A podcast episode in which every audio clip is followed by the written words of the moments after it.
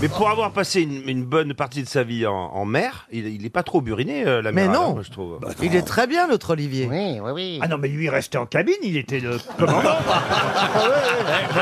Moi, j'allais, j'allais jamais dehors.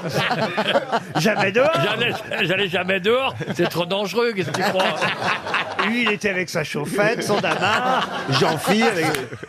Non, non, je vois se délecter de dire des trucs qu'il n'aurait pas osé dire il y a quelques années. Mais comme il perd un peu la conscience du réel, parce qu'il a, parce qu'il a- il a énormément de succès en ce moment, il se balade sur des frontières où il n'aurait jamais osé aller. Mais quand il va se faire corriger, tu vas voir. Un quart d'heure de couloir et il m'appellera monsieur, tu vois. ça, qu'est-ce que-